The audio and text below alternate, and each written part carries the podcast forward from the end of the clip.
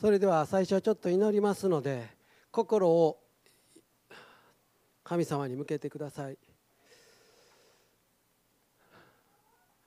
アッバ私たちの愛する天の父なる神様今あなたがその愛する御子であるイエス・キリストの懐の中に三翼の陰にあなたが愛して愛して探して探して今日神の子供たちをこのように集めてくださいました。主はあなたの精霊を豊かに注いで一人一人の心の必要な部分に今日今あなたが触れてくださるようにそして一人一人に必要な御言葉あなたからの語りかけ知恵と御霊の啓示を一人一人に与えてくださるようにお願いします。精霊によって神の愛が今豊かに注がれていますからどうぞ一人一人が心を開いてそれをそのまま受け取ることができますように。イエス・キリストのお名前で祈ります。アメン、えー、今読んだお話の中のサマリア人サマリア人というのは半分ユダヤ人半分違法人の根血です。まあいろいろ歴史的にいろんな複雑なことがあってそして外国の神々偶像礼拝を取り入れてしまってそんな彼らを何百年もの間ですよ。ユダヤ人は口も聞かなければ触っただけでももう見ただけでももう嫌汚れるというぐらい。そしてまたあいつらは悪霊に疲れとると。もう犬や豚みたいな扱いをしてきたわけです。ものすごい差別をしていました。だからもちろんサマリア人もユダヤ人が大嫌いですよ。犬猿の中ですいわゆるね。そしてこの強盗に襲われた人っていうのはまあ普通に考えてユダヤ人という設定ですね。この例え話の中でね。その差別されまくってたサマリア人がユダヤ人を助けたと。いう例え話です。しかも傷の手当てをして宿屋に預けて代金を支払って足りんかったら後で戻ってきたら何もでも払うよと。もうありえないような徹底したお世話。もう徹底した介護ですよね。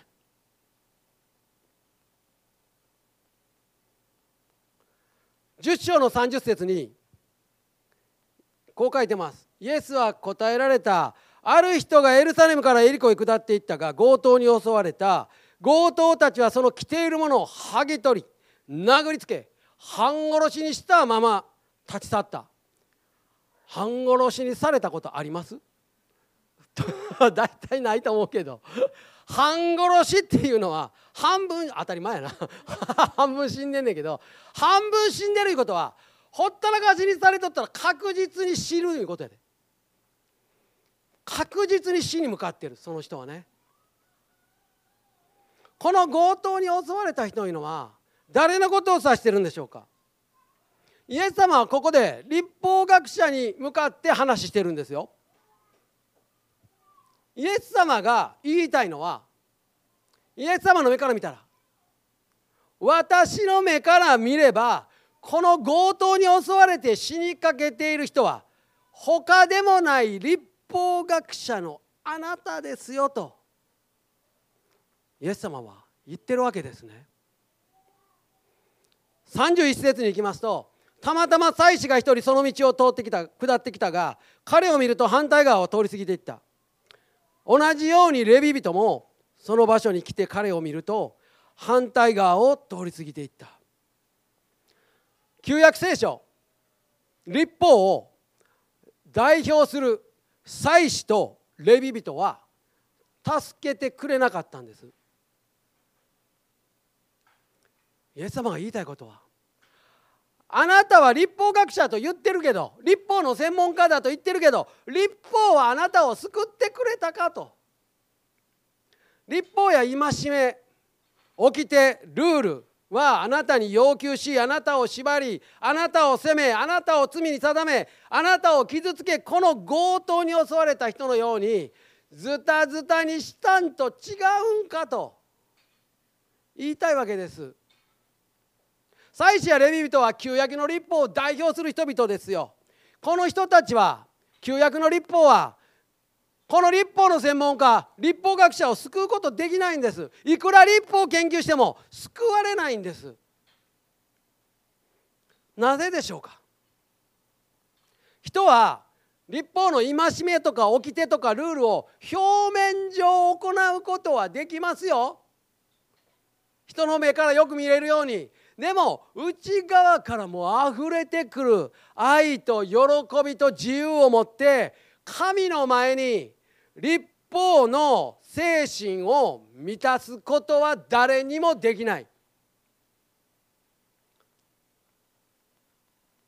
もしあなたが天国行った時に神様の前に出て私はこんなことこんなことこんなことこんなこといっぱいしてきました。日曜礼拝も破ったことはない。献金も10分の1どころか10分の2も3もやってきた。もう日曜日ずっと捧げてきましたよ。平日もこんな方針してあんなんしてこんなんしてあんなんして。だから神様私は天国に入る資格ありますよね。って言ったとしたらこれは相当救いがいる人よ。あほんまに救いがいる人よ。普通それは言えんで神様の前に出たら。また逆に「いやいやいやいや向こう行った時にもういやいや私も神様とかいらんねん。もううっとしもう俺好きに生きてきたんや今まで。これからも好きに生きていくね肉体なくなっても関係あれちょっと神様黙っといてと。あんなるべくあんたから遠いとこに私置いて。これも相当救いがいる人やで。だって神様から遠いとこってもう永遠の闇やで。永遠の闇の中にずっと降りたい。もうそれ相当救いがいる。イエス様はマタイの9章の36節でこう書かれています。イエス様は群衆を見て深く憐れまれた。彼らが羊飼いのない羊の群れのように弱り果てて倒れていたからである。イエス様の目から見たら群衆の一人一人もうこっちの人もあっちの人も右であろうが左であろうが何であろうがねみんなもう羊飼いがいない。倒れ果ててボロボロになって強盗に襲われるか狼に襲われるかもうもう死ぬしかない。そういうものにイエス様の目からは見えてたと。イエス様続けて多分この立法学者に語りたかったでしょうね。分かってほしかったでしょう。あなたは立法戒めルールに縛られて一生懸命守ろうとしてきたけどそのことによってあなたの中にね真実の愛とか喜びとかもう平安とかもうこうしたくてしたくてしようがないからしてるだけなんです。そういうねあなたの中に永遠の命があふれてますかと。あなたの本当の姿は神の前にこのかわいそうな強盗に襲われた人の姿と同じですよ。そのことにあなたが気づくように私はこの話をしてるんですよ。立法も祭司もレビ人もあなたを救うことはできないよ。永遠の命を与えることは絶対できないよと。33節から。ところがところがですよ。旅をしていた一人のサマリア人がこのユダヤ人死にかけてるユダヤ人のところに来てかわいそうに思った。そして近寄って傷にオリーブ油とブドウ酒を注いで包帯をし自分の家畜に乗せて宿屋に連れて行って介抱した。そしてデナリ2枚を取り出して宿屋の主人に渡して解放してあげてください。もっと費用がかかったら私が全部払いますよと。このサマリア人はまずその人のところに来て彼の方からですよ。わざわざ近づいてきてその状態を見てここの言葉はもう腹渡が痛むほどかわいそうに思ったっていう言葉ですここ。単なる横通ってあかわいそうみたいな感じじゃないようわかわいそうっていうもうもう腸がもうねじれるようなかわいそうです。でいても立ってもいられなくなって傷にオリーブ油とブドウ酒を注いだと。このオリーブ油は精霊を表しています。ブドウ酒は十字架でイエス様が流された血潮を表しています。強盗に襲われた死にかけているこの人に対してイエス様は哀れに思って自分の方から近づいて油とブドウ酒つまり精霊と十字架の血を注いで罪と傷を許し癒し包帯をするようにそこを覆ってくださった。つまり罪と傷の中にうずくまっている私たちをもう腹渡がもう腸がよじれるほど哀れんで悲しんで近寄ってその罪を背負って身代わりになって十字架で苦しんで死んでくださった。その十字架によって私たちの罪を許し永遠の命を与えてくださるということを語っておられるんですね。永遠の命は良い行いの報いとして与えられるのではなくてイエス様により恵みとして与えられるんです。それを信仰によって受け取るんです。信仰っていうのはイエス様が与えてくださる十字架の罪の許し精霊の癒し命永遠の命愛喜び平安全ての神様がくださる良きものをそのまま何も付け加えずに付け加えたらダメですよ。自分の報酬とか自分の何々とか自分の善行とか自分の何かを付け加えたら絶対ダメですよ。そうじゃなくてイエス様が全部してくださったその十字架と復活と精霊の恵みをそのままありがとうと言って手を出して受け取ること。これが信仰です。もう簡単です。もう単純です。それができない人したらあなたの心の中に何か妨げてる何かがある。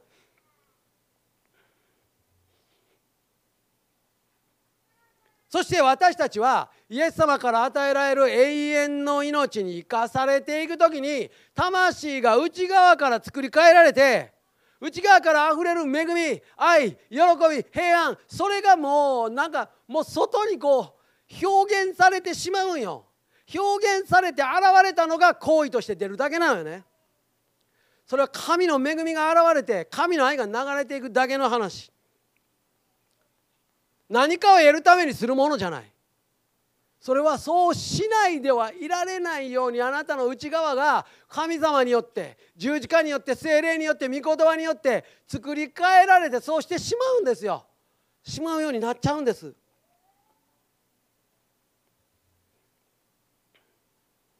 もちろんそれにはねイエス様と出会って急激な変化もありますよ。でも穏やかな変化もあります。自分ではその変化になかなか気づかないこともあります。でも長い年月が経って後ろ振り返ってみてそういえば最近こんな風に変わったなと気づかされることが多々あります。自分ではなかなか気づかない時あります。またまあイエス様と一緒に歩んでいく長い人生の中でね同じ罪や傷でね苦しむこともあります。3歩進んで2歩下がるみたいなことがあります。昨日この下りでねこの3歩進んで2歩下がるっていう歌知ってるって聞いたんよ。知ってる人おる？ああ！ああ！ああ！同世代やな大体。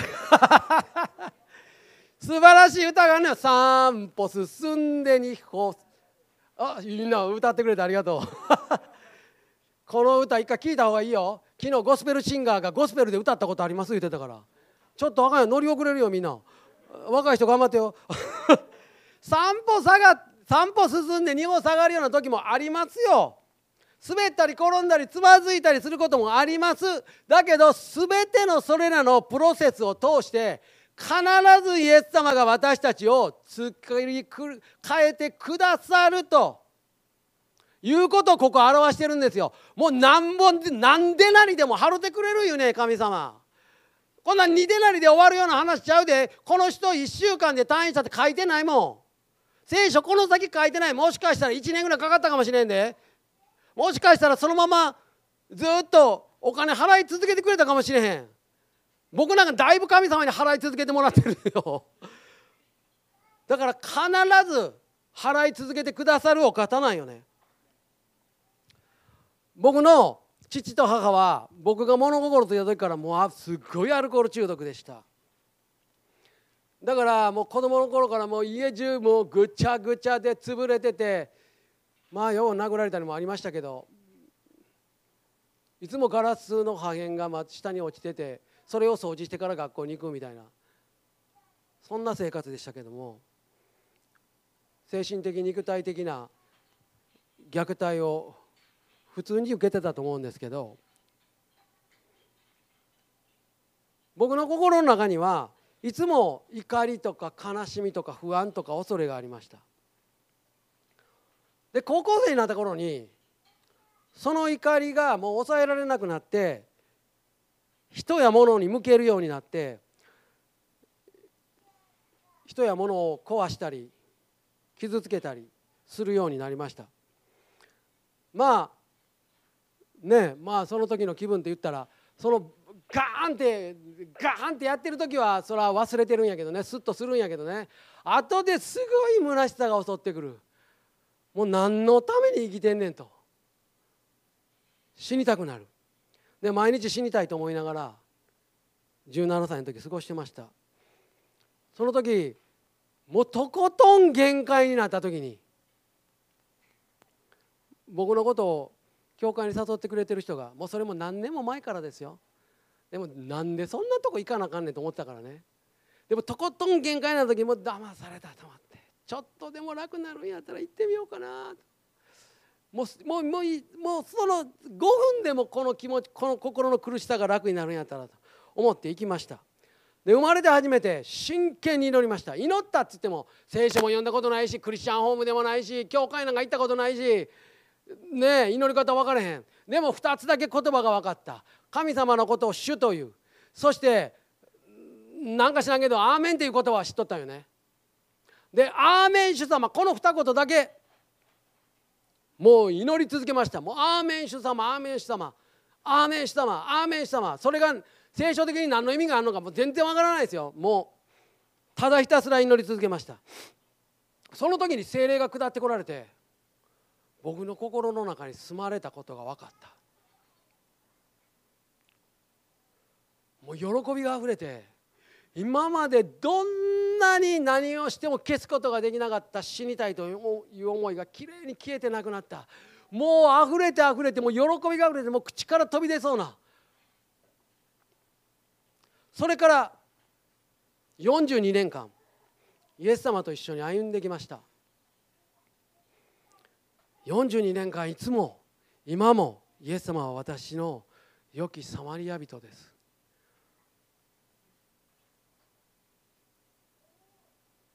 35節でね本当にデナリ2枚をね払った良きサマリア人がもっと費用がかかったら私払いますよ。ってもう泣けますよね。どんなに費用がかかろうとどんなに時間がかかろうとどんなに犠牲を払おうとあなたのためだったらありったけの恵みを私は与え続ける。そういう心ですよ。ずっとずっとイエス様は僕の罪と傷の上に精霊と御言葉と十字架の知識を注ぎ続けてくださってます。たくさんの僕がねイエス様と歩んでくる中でこんなに自分がボロボロに気づいてたとは分からんかったよね。17でイエス様出会ってもう毎年毎年もう一年一年いろんなところ取り扱い受けました。自分の罪や傷。でもずっと捨てられずに精霊と御言葉と十字架の知識をイエス様注ぎ続けてくださって。たくさんの罪と傷が許され癒され覆われてきました。もちろんね今でもねその罪とか傷を思い出すことはありますよ。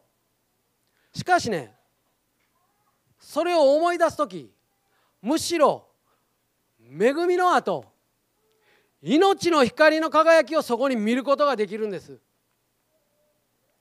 不思議なんですよ。自分の傷や罪を思い出しても嫌な感じしないんですよ。いやむしろもうね暖かくて明るい光を感じます。もう恵みと愛を感じます。もう賛美と感謝しか出てこないんですそれ見た時に。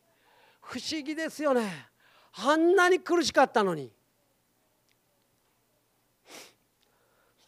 1枚目の写真出してもらえますか？僕は17歳の時イエス様に出会う前こんな感じでした。もうやり直しもう聞かへん。もう終わりや。もう無理や。もうここから立ち直ること無理や。だから自分で自分の人生を終わらせようと思ってました。皆さんこうなったらどうします？自分の家にある器。捨てますよね普通。捨てますよ。僕も何個も捨ててきたもの。でも次の写真出してください。しかしイエス様が精霊を注いで十字架の血潮を注いで罪を許し傷を癒しその罪と傷を美しく覆ってくださいました。今はもうね過去の罪や傷の跡を見ても思い出しても全然嫌な感じしないです。自分を責めることもありません。なぜならもう血潮が注がれてるもの。精霊の油が注がれて主が覆ってくださったから。もう今はそこには傷を見ても光り輝く主の恵みをそこに見ることができる。賛美と感謝が出てくる。主に癒されて許された。罪や傷の後はもうすでに主の恵みと救いの印とされてます。美しく覆われて主の栄光を表すものとされてます。皆さんそうですよ。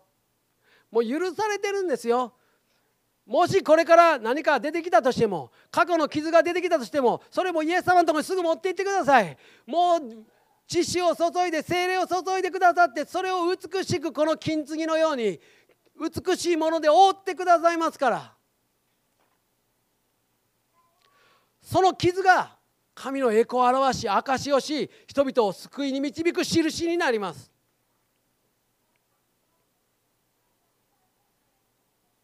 次の写真出してください。罪と傷の後なのに主は美しく覆ってくださるんです。このようにね。傷が光り輝くように輝かしてくださる。主の恵みと救いの証として用いてくださる。次の写真出してください。これなんかねもうもうはっきり言ってパカーンってもう真っ二つか三つかに割れてるよ。普通こんなんもう絶対捨てるよこの器。これ江戸時代に作られ作られた器です。これ今重要文化財になってますよ。僕もしてくれへんかな重要文化財。あかん。イエス様の金まああかんな。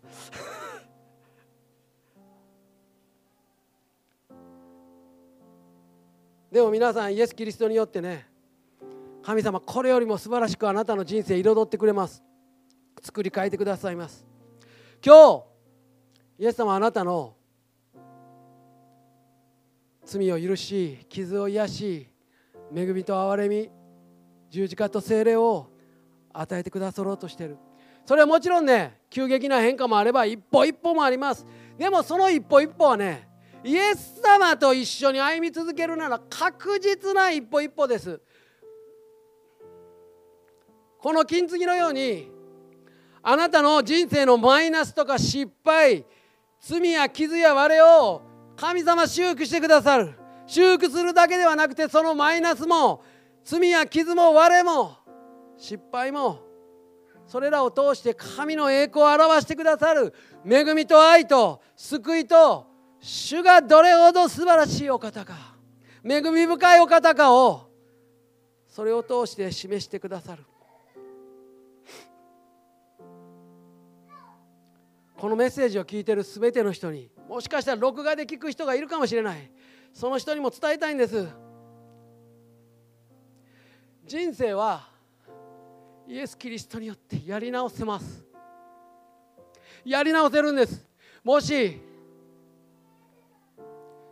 もう自分の人生自分なんてもうやり直されへん。もう割れてしまったからどうしようもないやん。過去変えられへんやんと。思ってる人がいたらいやそんなことない。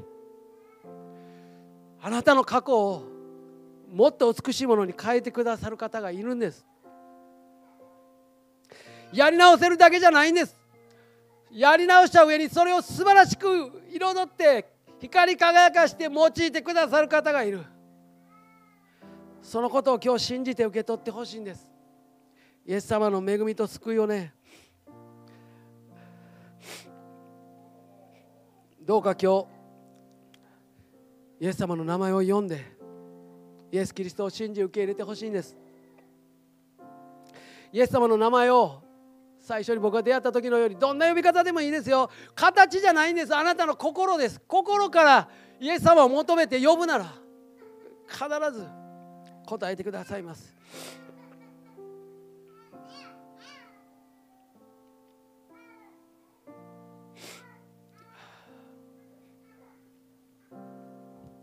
最後に一つだけね。ところでね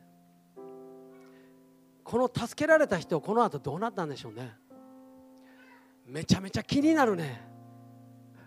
聖書に書いてない。イエス様も何も言ってない。おそらくこの助けられた人はきっと回復されてこの金継ぎのように神様の輝きを麗しく表して良きサマリア人のミニチュア版みたいになったでしょう。でもね僕いつもここを読んでてね思うんですよ。自分的にはね自分はどちらかいうとねここに出てくるねロバのような存在やなと思うんです。いつもここ読んでて。良きサマリア人ではないなと。だから良きサマリアロバ？そう僕はね良きサマリアロバみたいな存在やと。僕自身はここ読んでると自分をそこに投影しちゃうんですよね。一人で働くんじゃないんですよ。イエス様と一緒に良きサマリア人であるイエス様と一緒にこの人生を一緒に旅する。もうイエス様にぴったりひっついてもう手綱をしっかり持ってもらって一緒に導いて旅してくださる。そういう良きサマリアロバそしてイエス様が一緒にこの人生を旅する中で傷んでる人や苦しんでる人をイエス様がその十字架の血潮と精霊とその恵み救いをその人々に与えて救ってくださる。僕はそんな感じがするんですよね。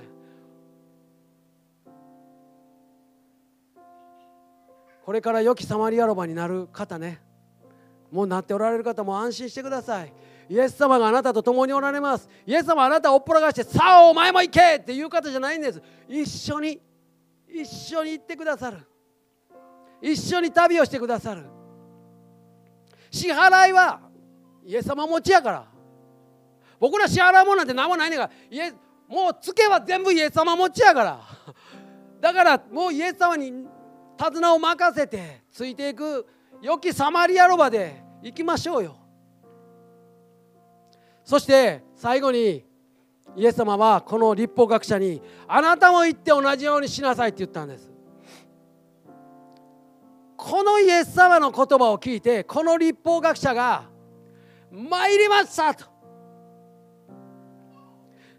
言ったら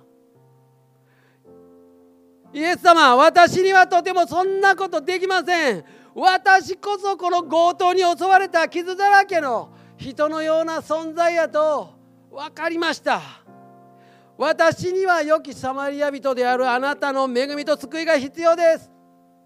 と言ってイエス様の前に降参したら救われるんですよ。イエス様の前に僕ら降参しないと無条件降伏しないとそしたら救われるんですよ。もう参りましたと。もうできませんと。自分のことすら救えないのに。だからねイエス様が与えてくださったせっかくの救いのチャンスやったんですよこれ。もう立法学者に手を差し伸べてるんですよイエス様。あなたはどうですか？あなたはどうでしょうか？良きサマリア人であるイエス様は今あなたの罪と傷に油である精霊を注いでブドウ酒である。十字架の血を注ごうとしておられます。賛美チームお願いします。1枚目の写真を出してください。よく見てくださいね。イエス様ご自身がこの1枚目の写真のように十字架であなたの罪を背負いあなたの身代わりになって砕かれてくださったんです。引き裂かれてこの器のように死んでくださった。あなたが負うべきもの全部イエス様は追ってくださった。だからこそ僕も皆さんもこんな風になってても救われるんです。それはイエス様が身代わりになって砕かれてくださったからです。だからこの2枚目の写真出してください。だから今あなたこのような存在です。もう自分責めることない。何かこれから罪と傷に出くわしたらそれを全部イエス様のところに持っていけばいい。今日このストリーミング見てる方でそんな話初めて聞いた。いや2回目かな。でも今まで信じようと思ってなかったけどそんな方やったら私も信じたいっていう方がおられたら今から祈りますのでね。私の後について祈ってみてください。祈ります。イエス様。イエス様。あなたを。あなたを。私の神として信じます。私の神として信じます。今心を開きますから。今心を開きますから。私の心の中に。私の心の中に。住んでください。住んでください。あなたと一緒に。あなたと一緒に。生きていきたいです。生きていきたいですイエス・キリストのお名前でイエス・キリストの名前で祈ります。祈ります。アーメン。アーメン